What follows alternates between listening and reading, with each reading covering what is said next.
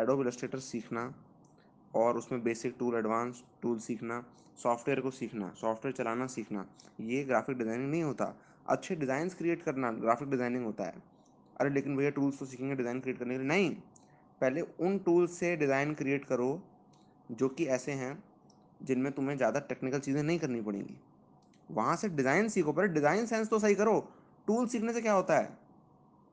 किसकी डिज़ाइनिंग अच्छी होगी? जो पेन अच्छे से चला लेता है, पेंसिल अच्छी तरह से चला लेता है, मिटा अच्छे से लेता है, हैं? पेंट ब्रश को यूज़ कर लेता है, उसकी स्किल अच्छी होगी?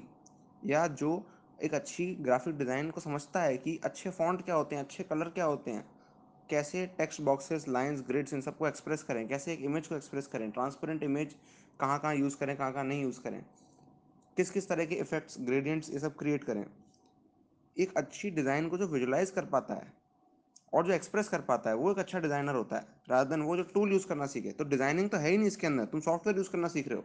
ये बिल्कुल इस तरह से है कि वी एस कोड यूज़ करना सीखोगे तुम वो करने के लिए प्रोग्रामिंग करने के लिए। इसका कोई सेंस नहीं बनता।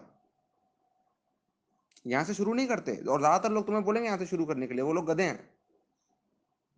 और तुम बोलोगे, अरे नहीं, वो तो लेकिन ग्राफिक डिज़ाइनर नहीं, वो अरे वो बन गए किस तरह से? जो कि तुम एक चीज़ करते रहोगे दस साल तक तो तुम कोई भी घटिया से समझो, घटिया से घटिया इंसान भी कुछ भी कर लेगा। दस साल वो करते रहेगा। लेकिन मुझे नहीं लगता यहाँ पे जो आया वो दस साल में करने के लिए आया मुझे लगता है उसे तीन महीने में करना चाहिए। जो बाकी लोग दस साल में करते हैं।